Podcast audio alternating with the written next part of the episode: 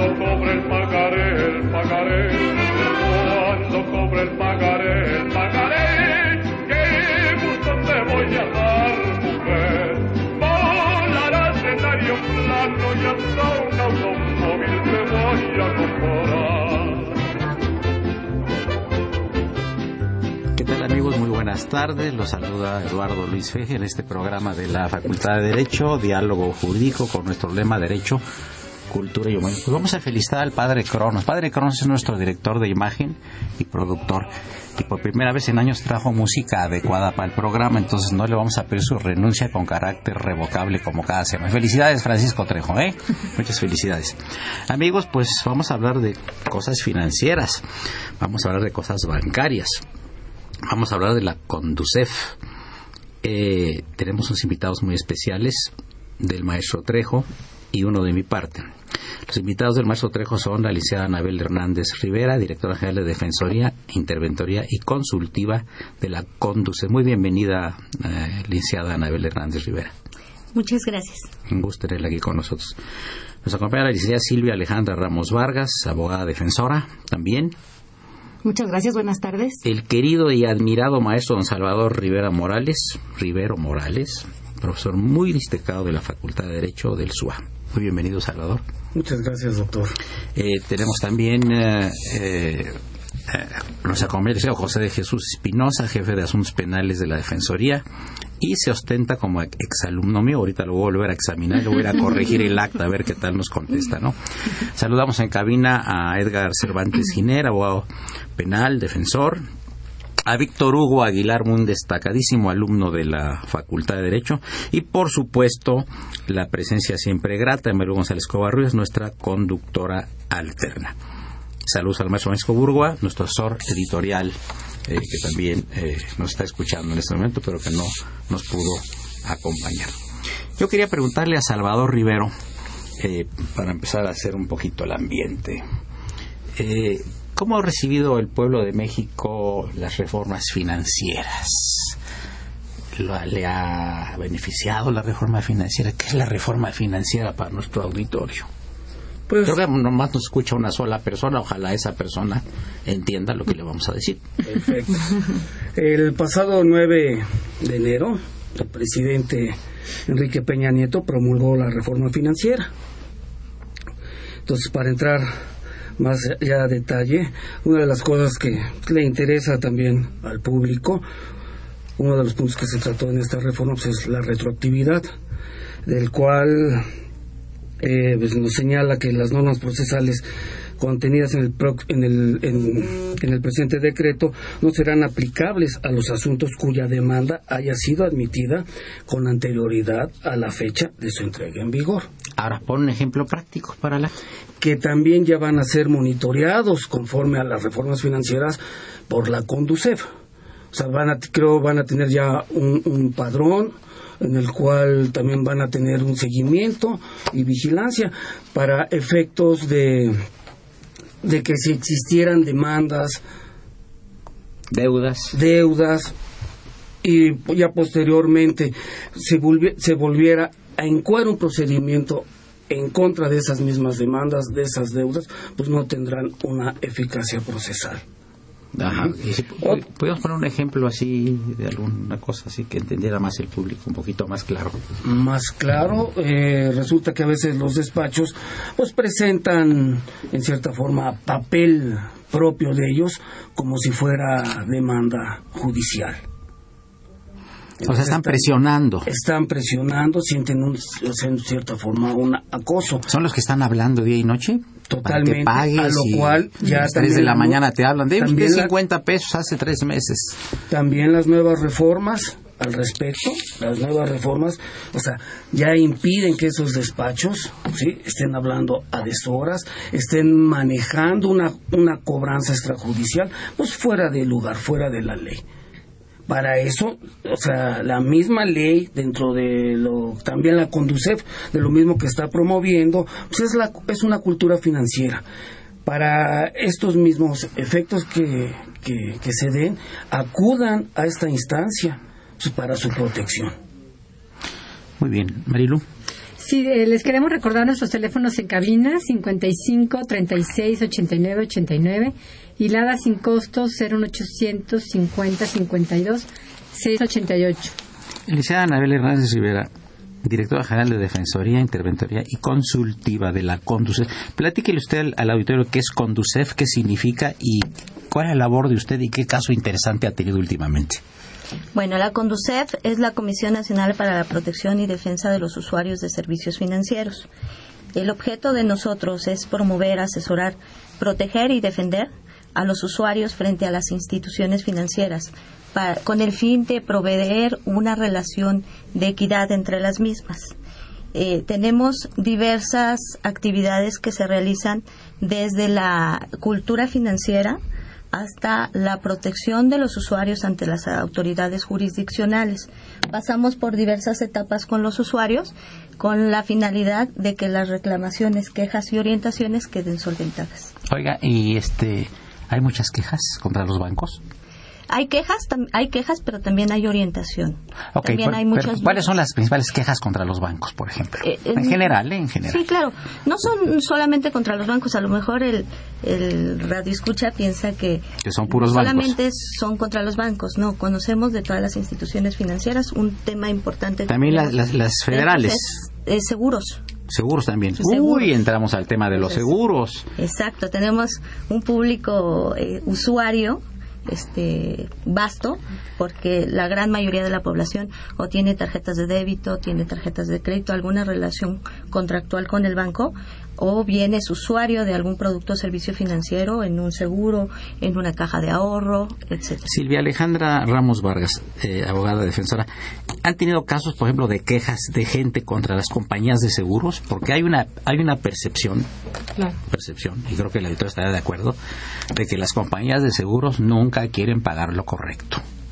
¿Y sabe qué? En muchos casos es cierto. Así es. A ver. Sí, definitivamente este es importante comentar al público que la institución financiera comprende no solamente los bancos, son aseguradoras también, este, es una institución financiera. En el caso específico de las aseguradoras, efectivamente hay muchas reclamaciones, ya sea de autos, este, seguros de vida, este, seguros que no se han hecho efectivos o no han querido cumplir con la indemnización correspondiente.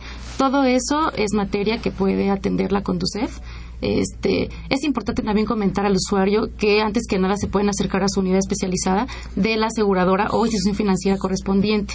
Antes incluso de la reclamación presentada ante Conducef, se pueden acercar a la unidad especializada de, de su institución financiera a presentar la reclamación y de ella comienza todo el trámite respectivo. Sí, pero eh, yo quisiera aterrizar un poquito esta plática para efecto de nuestro auditorio y, por ejemplo, eh, seguros médicos de gastos mayores, por ejemplo empieza una serie de, de, una tabla ahí especial de que esto sí lo pago, que esto no lo pago, esto no lo pago, y luego queda mucha cosa a discusión.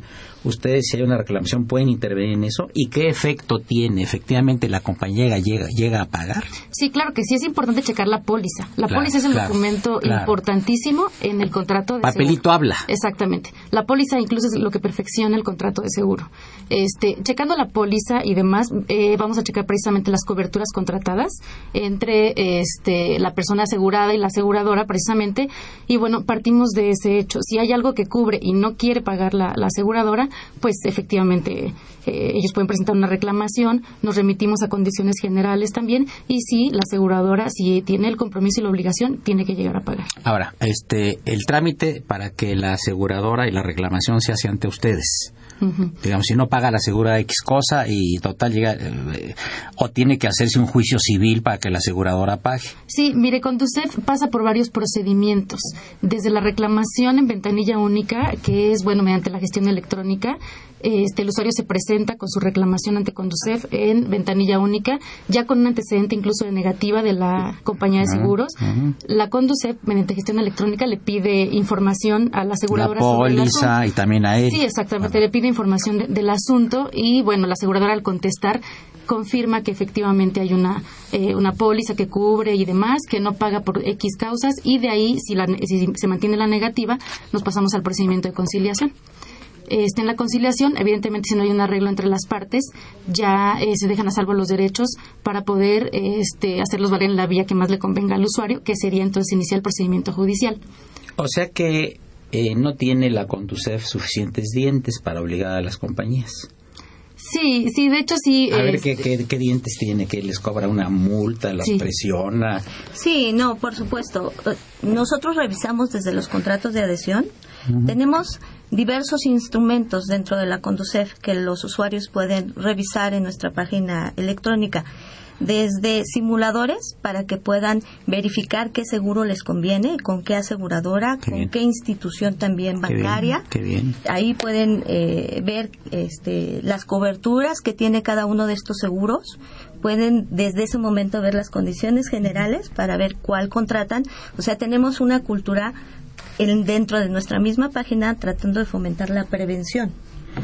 Posteriormente, ya una vez que tenga uno un usuario una reclamación porque no están haciendo viable este, algún seguro o alguna obligación contractual, pueden acudir, como decía la licenciada, directamente a la unidad especializada. Cada una de las instituciones financieras deben de contar, es una obligación contar con una unidad especializada.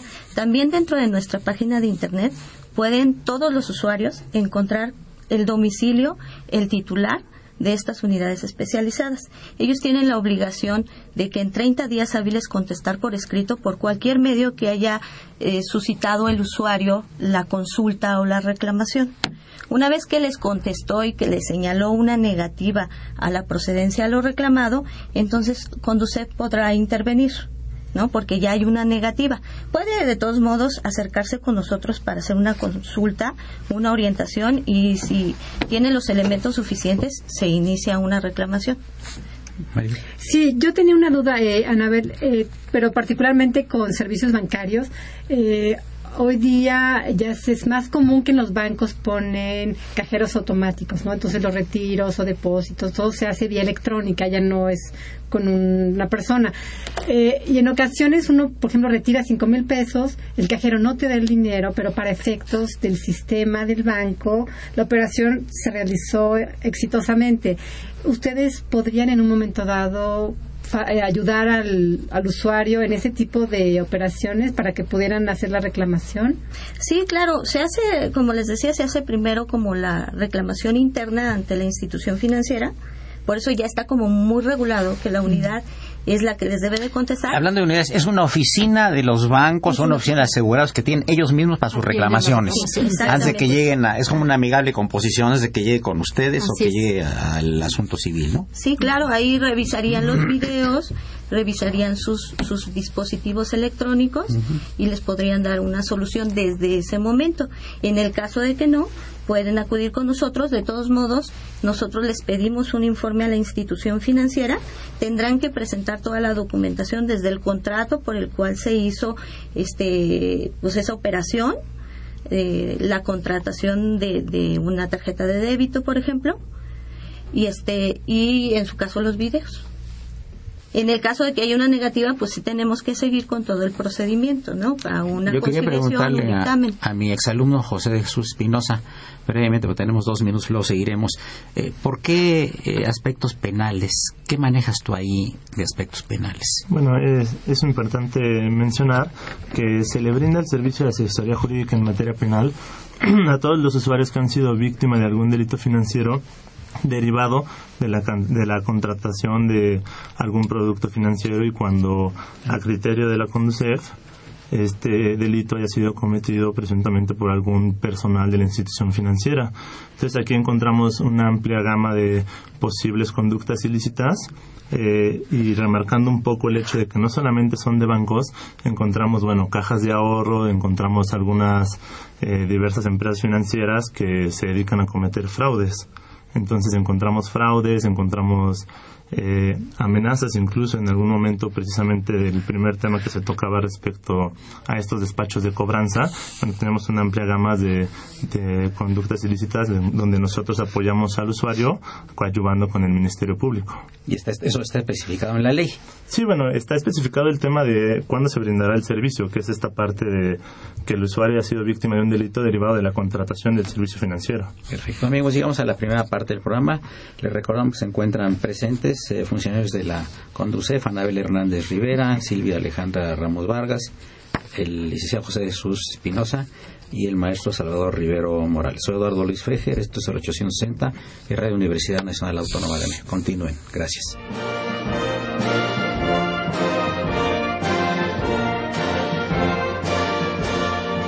Su opinión es importante. Comuníquese. Nuestro número 5536 8989. Del interior de la República 01800 5052 688.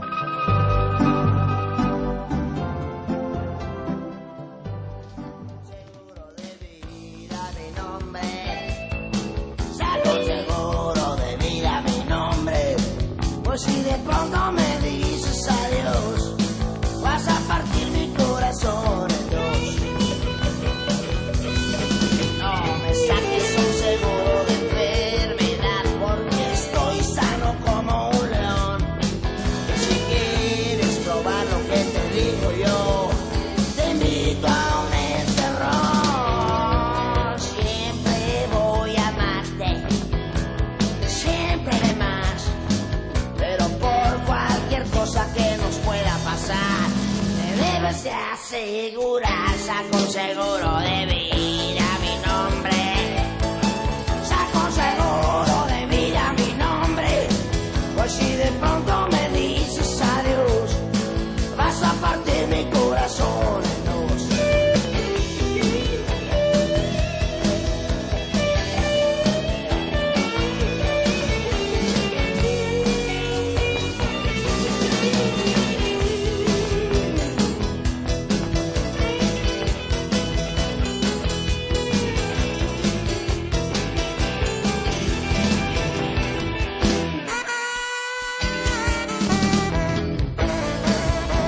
Bien amigos, seguimos platicando con los funcionarios de Conducef, la Defensoría de Oficio, usuarios de servicios bancarios y financieros. Marilu González Covarrubias, Salvador Rivero. Sí, yo quería preguntarte, Salvador Rivero, eh, algunos, algunos otros comentarios importantes con relación a estas reformas financieras que te parece valdría la pena comentar a nuestro auditorio. Ajá, sí.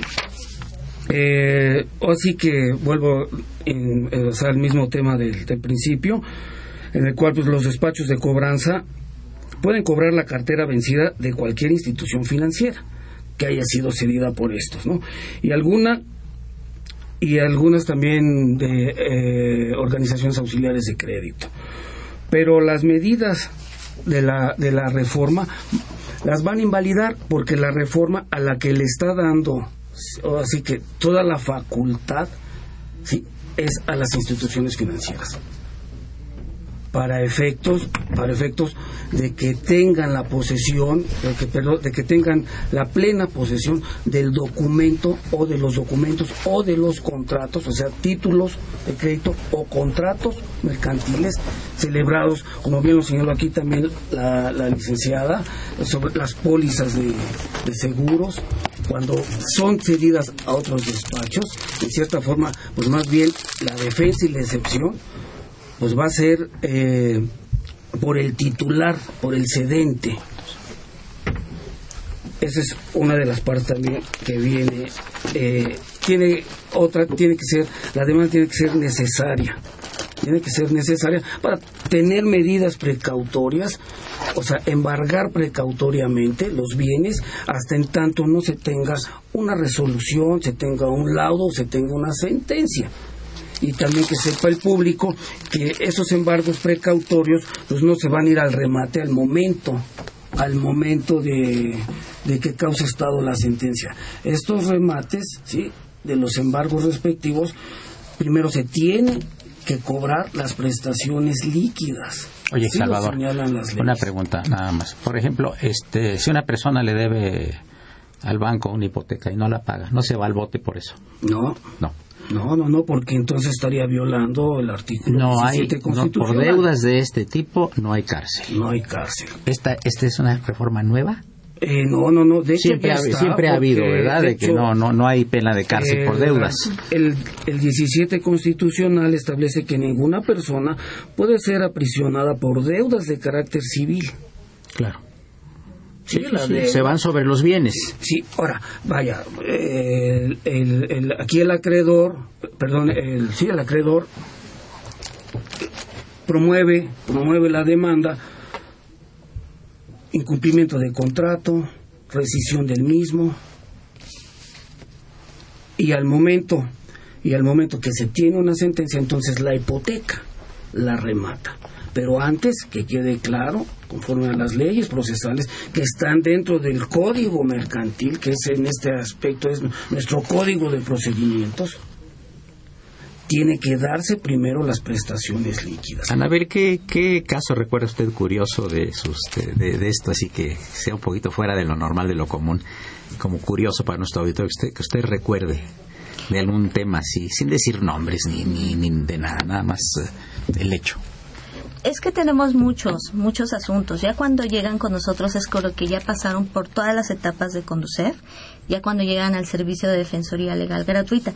Ya pasaron por una presentación de una reclamación, una conciliación donde se dejaron a salvo de, derechos, donde las partes declinaron irse al arbitraje.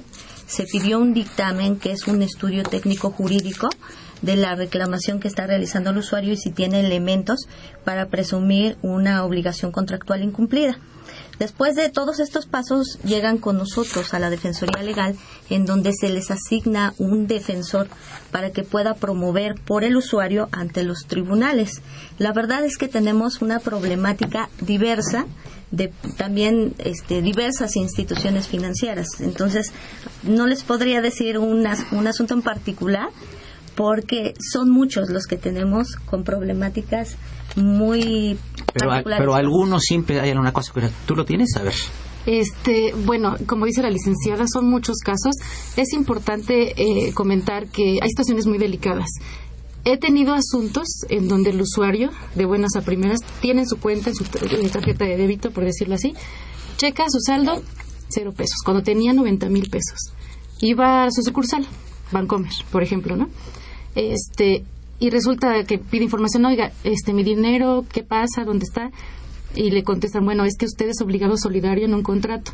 Entonces, como el, el titular del contrato no pagó, pues ya le cobramos a usted. Y él dice, pero ¿de dónde yo soy? Yo no soy obligado de nadie. Bueno, resulta que le dicen, no, sí, mire, ya haciendo investigación a fondo y demás, previa reclamación que presenta por escrito, le enseñan un supuesto contrato una persona que él no conoce, en donde él aparece como obligado solidario y hasta su supuestamente su firma, que es firma falsa. Como fiador. Exactamente. ¿Qué pasa ahí? Bueno, ahí precisamente este, el área penal, suponemos nosotros, ya, entra aquí en este momento porque hay información confidencial del usuario que eh, presumimos está utilizando el banco. Tienen copia de su identificación, tienen copia de su comprobante de domicilio, él tiene una cuenta ahí, o sea, hay como antecedentes de que ya tienen información de él. ¿Cómo? No sé, pero pues si él tiene una cuenta ahí y después resulta que ya es este obligado solidario de una persona que él ni siquiera conoce, ya le cobraron, ya le quitaron todo su dinero y va a responder por un crédito de una persona que, que pues él no conoce. Entonces es algo muy delicado porque eso nos puede pasar a cualquiera de nosotros, o sea, es, son situaciones muy especiales y delicadas.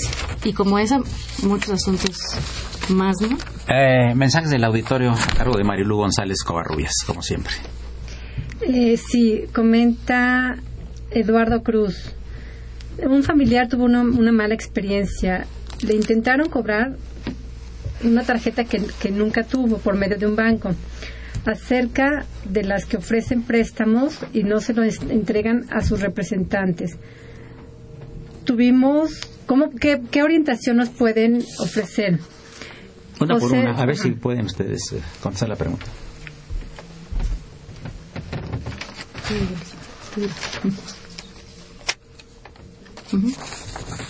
Solicitaron un préstamo y no se los han le están cobrando una tarjeta que, nunca solicitó. Porque aquí es importante mencionar, respecto a lo que decía mi compañera, que muchas veces eh, podemos llevar las dos vías muchas veces hay usuarios que llegan y quieren su reclamación y que, bueno, lo que primero quieren ellos es recuperar su dinero. Entonces, la parte mercantil va a actuar por una parte tratando de cancelar ya sea las deudas o de recuperar el dinero. Y en este caso también, cuando encontramos que hay un posible, una posible conducta ilícita, entra también la materia penal. Entonces, en este caso, si le están cobrando una tarjeta que no solicitó, se pueden llevar las dos. Respecto al caso penal, lo que nosotros haríamos es que se presupone que hay falsificación de documentos para haber tramitado esa, esa tarjeta. Muchas veces ya en las investigaciones y solicitando la documentación vemos que bueno clonaron IFES clonaron los comprobantes de domicilio, etcétera, para poder eh, brindar esa, para que otra persona sacara una tarjeta de crédito a nombre de un tercero. Entonces, en ese caso, si es el caso concreto de una tarjeta no solicitada, eh, podemos hacer eso. Puede acudir a la conducir, puede poner su reclamación y aquí lo atenderíamos incluso por las dos vías, la, la vía mercantil y la vía penal. Ok, pero sintiendo bien por lo que ustedes estuvieron comentando, primero tiene que ir con la institución, internamente con ellos, hacer esa solicitud de, de reclamación o de rectificación y en base a la respuesta que le den, entonces sí ya va con conducir con esa respuesta. Sí, si ellos, este, si las personas no saben cuál es la unidad especializada de su institución financiera, este, se pueden meter a la página de Conducef, que es www.conducef.gov.mx. Ahí hay una sección que se llama CIPRES. Le dan clic y ahí incluso les dice conoce la UNE de tu institución financiera. Ahí nada más teclean la institución que corresponda y les van a indicar incluso quién es el titular de la unidad especializada, teléfono, correo y demás.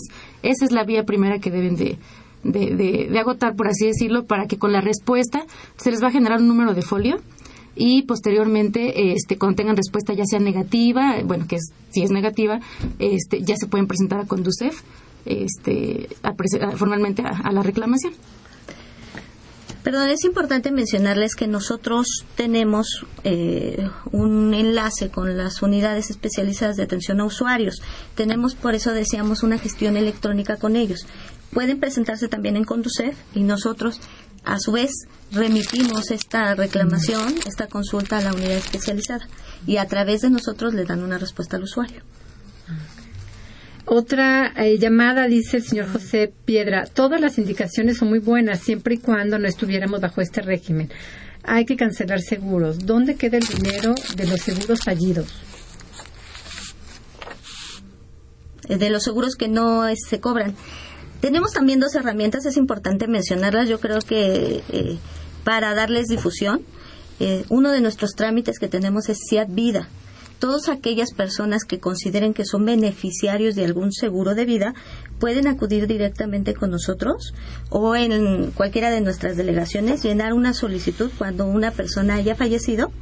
Este, llenan su solicitud, nos presentan el acta de defunción la credencial, copia de la credencial del lector de la persona que se considere que es beneficiaria y se hace una búsqueda. A través de nosotros, no es nuestra base de datos, eh, utilizamos una plataforma que nos da la, la AMI, la Asociación Mexicana de Seguros, y podemos eh, decirle al usuario si él es beneficiario de estos seguros y estos seguros pueden ser cobrados. otra llamada? Sí, Margarita Escanmilla pregunta, ¿qué información pueden dar sobre la intervención de FICREA? Esta intervención la, decretó la Comisión Nacional Bancaria y de Valores por algunas presuntas irregularidades que tenía esta institución financiera. Ahorita está intervenida gerencialmente por una persona designada por la misma comisión. Eh, ha habido varias reuniones. Eh, nosotros, claro, estamos eh, este, conociendo los avances que tiene este interventor y dándoselo a conocer a todos los usuarios que nos están preguntando.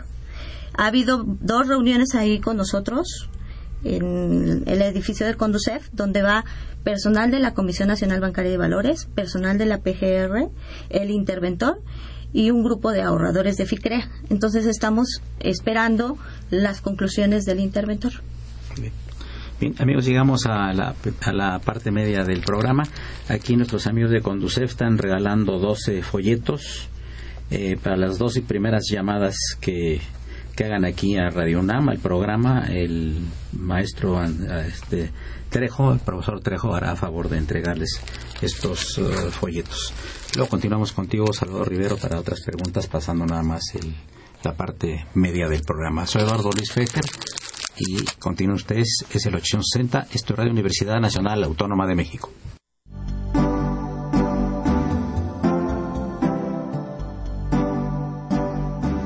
Está usted escuchando Diálogo Jurídico, Derecho, Cultura y Humanismo.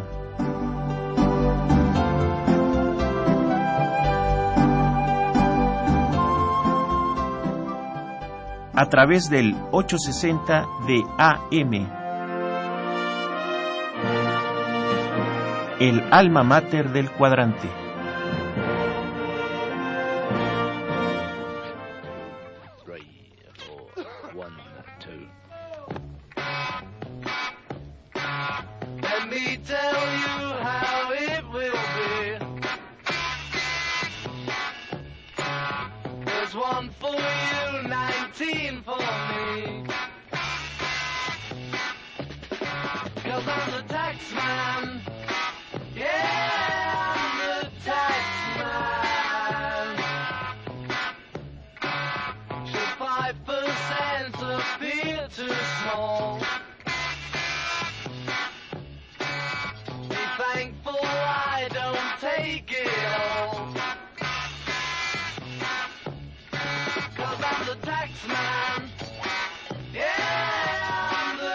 Amigos, tenemos tres invitados especiales eh, que han estado aquí en el programa, especialmente el liceo Arturo Morel, quien fuera cónsul eh, eh, cultural en la ciudad de Miami, donde realizó una labor extraordinaria, puso el nombre de México muy en alto, con una cantidad tremenda de actividades culturales que reflejan la enorme cultura de nuestro país abogado, promotor cultural, creador del documental Un Grito de Libertad. Bienvenido Arturo Morea a los micrófonos de Radio UNAM. Mil gracias, un placer siempre estar aquí con Nos acompaña el Reyes Díaz, quien es director de la Fundación Voz de Libertad. Y por supuesto nuestro querido amigo Ricardo Calderón Chiñas, egresado de la Facultad de Derecho de la generación 74 y presidente del club de los Beatles de hace muchísimos años aquí en México y que va nos va a informar de un evento muy importante en, en este mes de diciembre. Gracias por la invitación. Cuéntanos, Daniel Reyes Díaz, qué significa la Fundación Voz de Libertad. Gracias por la invitación, muchas gracias, estamos contentos de estar aquí con ustedes. Bueno, pues la Fundación eh, la, la, la, inició Arturo Morel y ahorita estamos trabajando en readaptación social y, y prevención del delito. Entonces lo que se hizo fue montar en, diferentes en cinco cárceles mexicanas la obra del Quijote de la Mancha de, Cervantes. Y entonces ese proceso fue grabado con una cámara de mano por todos los, los internos que participaron en en el, en el programa donde Arturo dirigió.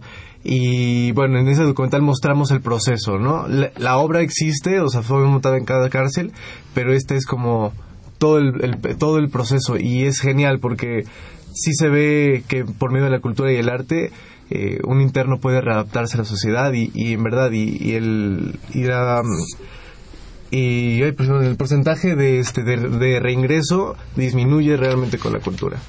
Quiero preguntarle a Arturo Morel, ¿desde cuándo te nació este deseo de, de dirigir obras de teatro para las personas que están internas en los reclusorios? Pues desde que era estudiante de Derecho eh, me, interesaba mucho el tema eh, de de criminología, entonces me daba cuenta cuando empecé a dar talleres en diferentes cárceles que no había realmente eh, técnicas de adaptación social, que muchos de los internos salían sin estar adaptados socialmente y hay mucha gente que dentro de una cárcel no necesita readaptarse, necesita que evites que se desadapte socialmente. Entonces se inició el Festival Hispanoamericano de Pastorelas, que tenía categorías infantiles, materia independiente y una parte muy importante penitenciaria, recorriendo más de 200 cárceles del país.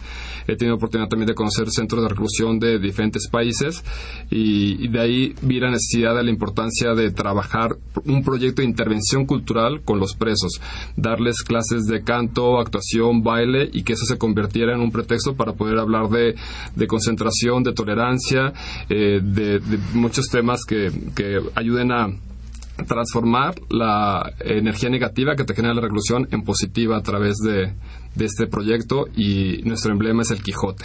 Ha recibido varios premios, Arturo. ¿Nos puedes platicar un poquito de eso?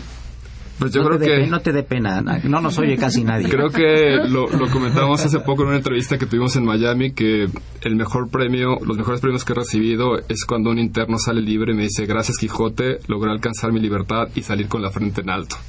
Ahí, bueno, ya después se agregan que recibimos el documental Un Grito de Libertad recibió un premio como mejor documental 2014 del Bright Minds Film Festival de, que organiza una agrupación internacional que se llama Misión Imposible. Misión Posible. Eh, recientemente tuve el honor de, recibir la investidura como doctor honoris causa del eh, claustro doctoral México. Fue la ceremonia del Senado de la República. En Miami se coronó la, la, participación que estuve en el, en el Instituto Cultural como uno de los 100 latinos en Miami. Me seleccionaron como uno de los 100 latinos y bueno, diferentes premios teatrales eh, por los proyectos que hacemos tanto en las cárceles como profesionales. Muchas felicidades. Gracias. Vas a presentar el documental, ya lo has presentado. ¿En ¿Cuándo y en dónde, por favor? Este, esta va a ser nuestra segunda etapa de presentaciones y será el, este miércoles, paso mañana, 3 de diciembre, a las 5 y a las 8 de la tarde, en la Torre de Productores de Cine. Está a un costado de la alberca olímpica. Eh, la dirección... Es Avenida División del Norte, 2462. No se lo pierdan amigos porque yo he escuchado unas críticas extraordinarias porque estos dos elementos son Arturo Morel y Daniel Reyes Díaz realmente han puesto toda su pasión, todo su conocimiento y todo su amor en, esta temática que es tan importante para nuestro país. Yo les agradezco mucho su visita. Muchas gracias. la brevedad, ya haremos más adelante un programa con más calma.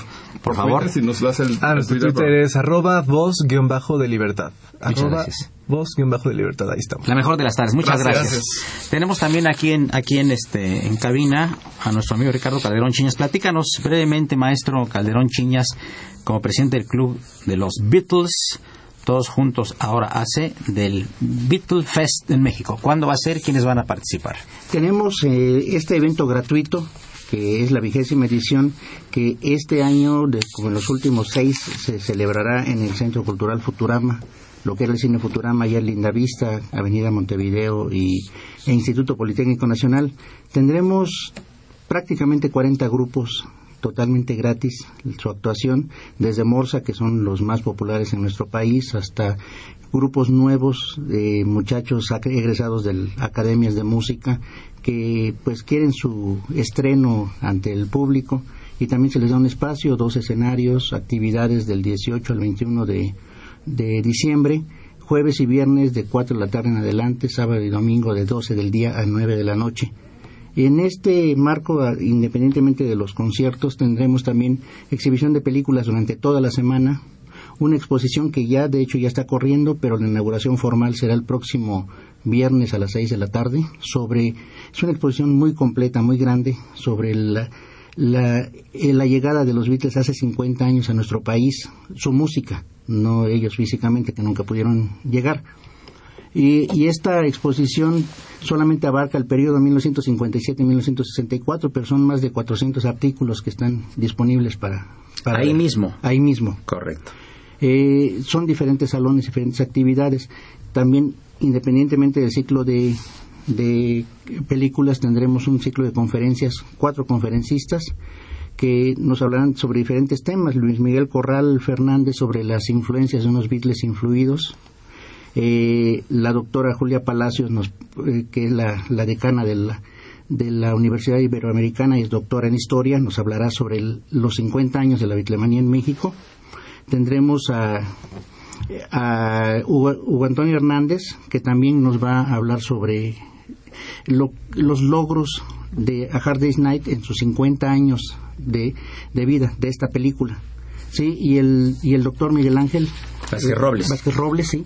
Él nos hablará sobre las finanzas de los Beatles. Él que es doctor en Derecho Fiscal y gran experto sobre este tema, nos engalanará también con, su, con sus conocimientos porque también es otro superfan que pues él ha seguido la carrera eh, magisterial como secretario técnico de nuestra facultad y pues yo en los últimos dos años secretario general y, yo en los últimos dos años, este, pues ya dejé el litigio después de 40 años y ya me estoy dedicando a mi pasión. A los Beatles. A los Beatles. Te agradezco mucho, agradezco mucho su presencia. Muchas gracias, muy buenas tardes. Gracias. Gracias.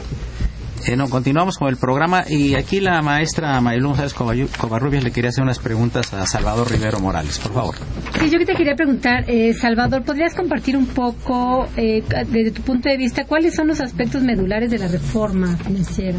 Pues Bien, una de las cosas principales que le interesan al público en general es así que la institución, la Conducep, va a tener un control sobre los despachos de cobranzas. Y podemos citar aspectos medulares de estas mismas reformas en el cual nos señala que las instituciones financieras deben tener a disposición de sus clientes los datos suficientes de identificación de los despachos externos la persona que realice un cobro se deberá identificar proporcionando un nombre completo y empresa para la que trabaja. Está prohibido el envío de documentos que aparenten ser escritos judiciales con el fin de amedrentar al deudor.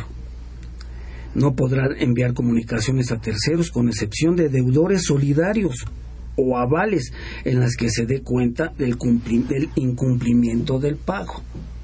O sea, que esté que esté eh, el acuerdo de voluntades en el contrato, ¿no? En el cual también existe el fiador o el aval en su caso.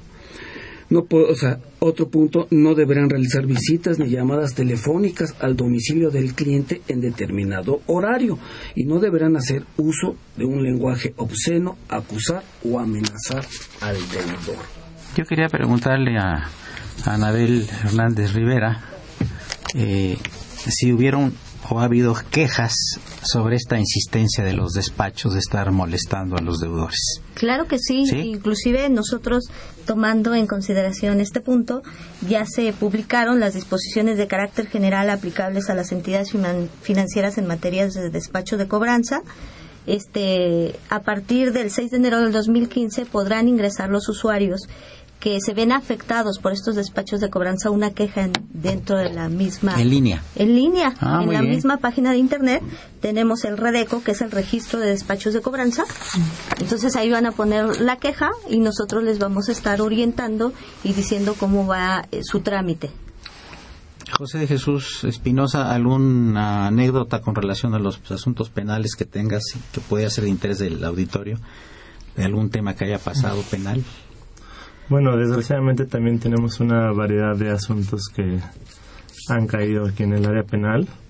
Eh, digo nada más como recomendación a los usuarios que tengan mucho cuidado respecto a dónde están invirtiendo su dinero o qué es lo que quieren hacer con él.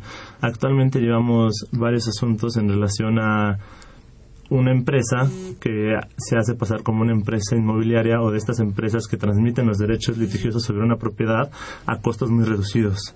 Entonces las personas son engañadas porque esta supuesta empresa les dice que les va a vender un departamento de 3 millones de pesos en 800 mil pesos, un millón de pesos. Les dice que ellos son dueños de los derechos litigiosos, que ya está en trámite todo, que ya están las últimas etapas del litigio y que en cerca de seis meses les van a entregar el inmueble. Entonces hemos encontrado muchísimos usuarios que han sido defraudados de esta forma, entregando el dinero y obviamente nunca han recibido el inmueble. Entonces esta empresa lo que hace es cambiarse de oficinas, cambiar su ubicación, cambiar nada más la, denominación social y, seguir trabajando. Entonces actualmente ese es uno de los casos importantes que tenemos en el área penal y bueno, donde estamos actualmente llevando estas investigaciones. Entonces, nada más recordarle al auditorio que tenga mucho cuidado y que se fije bien en qué tipo de empresas va a tratar de invertir su patrimonio. Ah, muy bien. Eh, bueno, Marilu.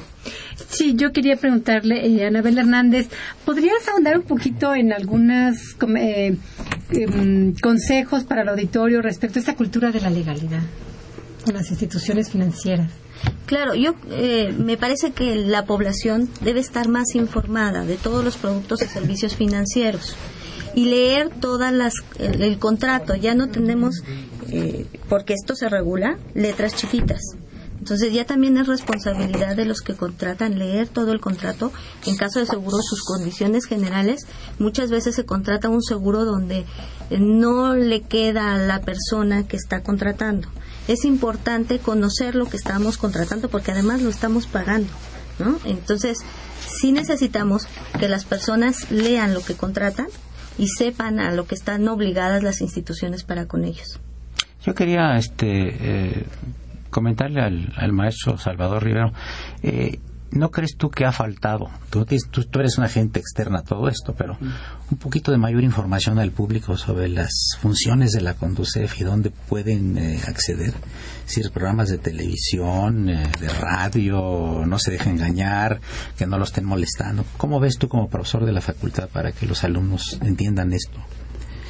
Pues ahora sí que acercarse, bueno, el que tiene, el que tiene los servicios, tiene, debe de tener una información. Como lo señala aquí la, licenciada Anabel, ¿sí? debemos de leer los contratos.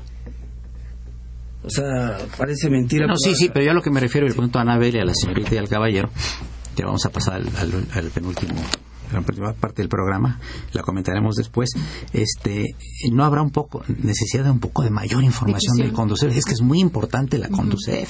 y quizá la gente no, no, no, no le haya llegado el, el ya sería el interés propio de, la misma institución acercarse a, ¿Qué te parece, los medios. ¿Qué te parece, Salvador, invitados aquí del Conducep, si después de este corte musical a cargo del padre Cronos seguimos platicando el tema para terminar el programa? Muchas gracias.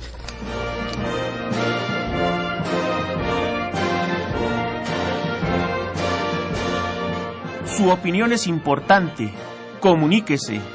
Nuestro número 5536 8989. Del interior de la República 01800 5052 688.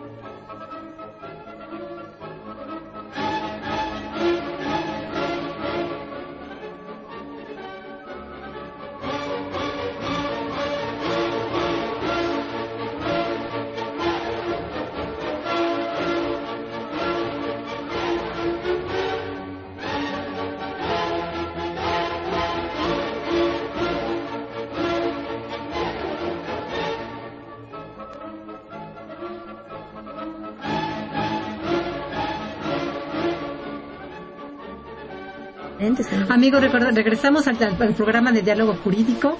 Eh, quería yo preguntarle a Anabel Hernández Rivera, ¿va a haber algunos eventos, tienen algunas actividades eh, con esta intención de difundir los servicios que presta Conducef?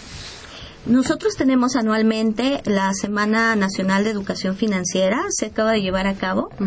Este, tuvimos mucha participación, intervenimos nosotros, interviene Hacienda, las comisiones reguladoras, que es la CONSAR, la Comisión Nacional Bancaria de Valores, la Comisión Nacional de Seguros y Fianzas y diversas instituciones financieras, seguros, bancos, de toda índole, dándole información a todos los usuarios. Eh, por ejemplo, el año pasado se llevó a cabo en la delegación, en la explanada de la delegación Iztapalapa, y este año fue en el Museo Tecnológico que está en Chapultepec. Sí, en el MIDE. En el MIDE. Entonces tuvimos una gran participación. Fueron a informarse eh, de, de, todas las edades y fueron escuelas, que es muy importante también que desde los niños tengan esta cultura hasta cualquier tipo de personas, ¿no? Incluso fue muy dinámico. Este, hacían que todo el público participara, como dice la licenciada, niños, este, eh, adolescentes y demás, en una dinámica. Cada institución financiera pone un stand, por así decirlo, y para que se lleven que la plumita que, y demás, este, la alcancía, hacían dinámicas, pero este, encaminadas a fomentar el ahorro, que si vas al súper, cuánto compras, cuánto, ahor cuánto ahorras y demás, y eso es muy importante para que. Más interactivo, ¿no? Así es. José de Jesús, tú querías comentar, eh, ustedes también están en redes sociales, en dónde pueden los eh, radioescuchas Sí, digo, actualmente ya tenemos presencia también en las redes sociales como es Facebook, como es Twitter, etcétera, pero bueno, y contamos con la página de internet que es muy útil. Entonces sí, también un poco que la gente trate de acercarse un poco y de conocer un poco lo que es la CONCEF de la mano del trabajo que se está haciendo para difundir esto, principalmente también con la Semana Nacional de la Educación Financiera. Este, yo me permito dar eh, nuestros teléfonos de orientación jurídica, es el 01800 999 8080 para el interior de la República, así es del Distrito Federal es el 53 40 09 99 y cualquier eh, este, asunto que requiera el público es también tenemos nuestro correo que es asesoría si quieren ir personalmente contamos con delegaciones en cada una de las entidades federativas y aquí en el Distrito Federal tenemos cuatro delegaciones metropolitanas. Sí, ahorita eh, nos llamó Arturo Yurcos eh, comenta si necesitan datos específicos acerca de la Conducef, a dónde ir, información, a quién acudir y si pueden proporcionar los teléfonos, que bueno, ahorita ya Anabel nos hace favor de proporcionarlos. Salvador Rivero, este, ¿cómo se sigue dar clase en la facultad? 12. ¿Qué tal los alumnos de las nuevas generaciones? Mm, más conscientes. Más conscientes son, como el sistema abierto, Anteriormente el alumno era en cierta forma más pasivo, era más receptor. Y ahora ya el alumno de hoy en día y también eh, en cierta forma pues la administración ha hecho que, que, los alumnos ya participen más, sean unos alumnos más activos y en cierta forma lleven lo que es el programa pues, autodidacta. ¿Tú tratas en, en tu materia algo relativo a las quejas de los consumidores? Eh, no, prácticamente en, en, ambas materias trato de manejar lo interdisciplinario con el aspecto procesal, ¿no? No tanto es la teoría, sino que sepan también la defensa y excepciones de los títulos de crédito, así como, o sea, sus etapas de sustanciación y secuela procesal. Y lo mismo también en la materia de contratos mercantiles, ¿sí? Igual que sepa el alumno sepa el alumno no nada más hacer el contrato, sino que aprenda la necesidad que existe tanto en la obligación y en los derechos del contrato, teniendo como base la ley. O sea, que la ley dentro del mismo clausulado, antecedentes o el proyecto que se dé en el mismo contrato, esté la ley y va a dar más certeza jurídica y vamos a evitar nulidades, inexistencias, Ahora me han platicado tus alumnos que les platicas muchas, perdón, les comentas muchas cosas de la vida, de filosofía de la vida. ¿Por qué lo haces tanto en tu grupo? Aparte, tomas, te tomas un tiempecito y les gusta mucho. Porque, porque antes de ser abogados tenemos que ser personas. El objeto social del abogado, sí, radica en los valores de credibilidad. Tenemos que darle credibilidad para dar certeza jurídica al cliente. Y la escuela instruye, la casa educa. Y eso tiene que ser vaya, tiene que ser una mancuerna para ser dignamente un profesionista jurídico. ¿De dónde es egresada usted, Anabel? De la Universidad de la UNAM. ¿Ah, sí? ¿De qué carrera? De, Derecho. ¿No, fue mi alumna? No. No. ¿De qué generación? De salí en el 95. Ah, reciente, más o menos reciente, ¿no? 95. ¿Estuvo en la mañana o en la tarde? En la mañana. Ah, qué curioso que no nos hayamos visto, ¿verdad? ¿Y la señorita? Yo de una universidad particular, de la Universidad de Insurgentes, que está en Viaducto Tlalpan. Sí, la conocemos muy bien. Tenemos ahí, ahí, dio clase el maestro Burguá, ¿verdad? Un tiempo. Claro que sí. ¿Y este joven abogado con qué, con qué te recibiste? ¿Con qué tesis te recibiste? De la Conducef. Ah, sobre eso fue el tema. Ahí sí, tu servicio social y todo, y ahí te cooptaron. No, digo, ya tengo, ahorita tengo un par de años trabajando en la Conducef. Eh, no hice mi servicio social aquí, ya entré directamente a trabajar pero muy contento de trabajar en una institución tan noble. Ustedes se ven muy contentos trabajando ahí y, las veo, las veo, quiero decirles, en el aspecto humano muy atentas. Sí, digo, nosotros, como decía el maestro, la verdad es que estamos ejerciendo nuestra profesión.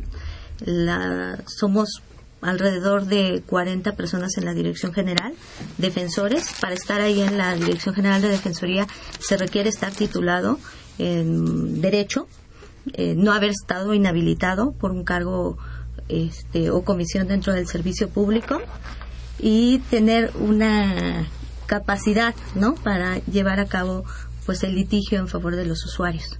Entonces me parece que es una institución muy noble porque trata de equilibrar la relación entre los usuarios y las instituciones financieras a tal grado de que a diferencia de otras demás dependencias y entidades, aquí contamos con una defensoría como de oficio en donde podemos ayudar a los usuarios. Pero aparte se les ve una cosa vocacional, ¿verdad? Sí, sí, sí, por supuesto. O sea que si yo como, como persona que me quejara, yo les tendría inmediatamente confianza a todos los presentes. Y es muy importante el dar confianza, ¿no? Yo creo que la, la, confianza creo que es un factor importantísimo. Decían, decían los chinos que la confianza es como un papel de China está completo. Te subes a la punta de un cerro y lo rompes, se los lleva el viento y cómo vuelves a, reconstruir la confianza, ¿no? Que es muy difícil, ¿no? Después de roto una vez y, ya, ya ven ustedes que nosotros, este, los abogados, lamentablemente no tenemos muy buena fama, ¿no? Eso lo sabemos perfectamente, ¿no? Pero claro, pagan justos por pecadores, como en todos los en todos los lugares. Amigos, llegamos al final del programa. Yo quiero agradecer muy cumplidamente la presencia de tan distinguidas personalidades. Muchas gracias Anabel Hernández Rivera. Muchas gracias, uh, Silvia Alejandra Ramos Vargas. Al contrario, gracias a Muchas gracias, Salvador Rivero, por tus comentarios y amable presencia. Gracias, Liceo José Jesús Espinosa, jefe de asuntos penales de la Defensoría. Gracias a usted. Y pues eh, eh, la operación de Socorrito Montes, a quien saludamos con el afecto de siempre. Ah, pero ya llegó la María Calas de la radio. Hay que presentarla, pero tenemos aquí una María Calas de la radio, ¿eh? Bárbara Esquetino, la voz que acaricia la oreja. ¿Está bien dicho? Así es, perfecto. Gracias, Socorrito. La imagen siempre grata del padre Cronos, quien saludamos con el efecto de siempre. Asistentes de producción, Raúl Romero Escutia. Víctor Hugo Aguilar y nos ayudó Edgar Cervantes. Y por supuesto, la conducción alterna de Marilú González y Eduardo Luis Fejer, la mejor de las tardes. Esto es Radio Universidad Nacional Autónoma de México.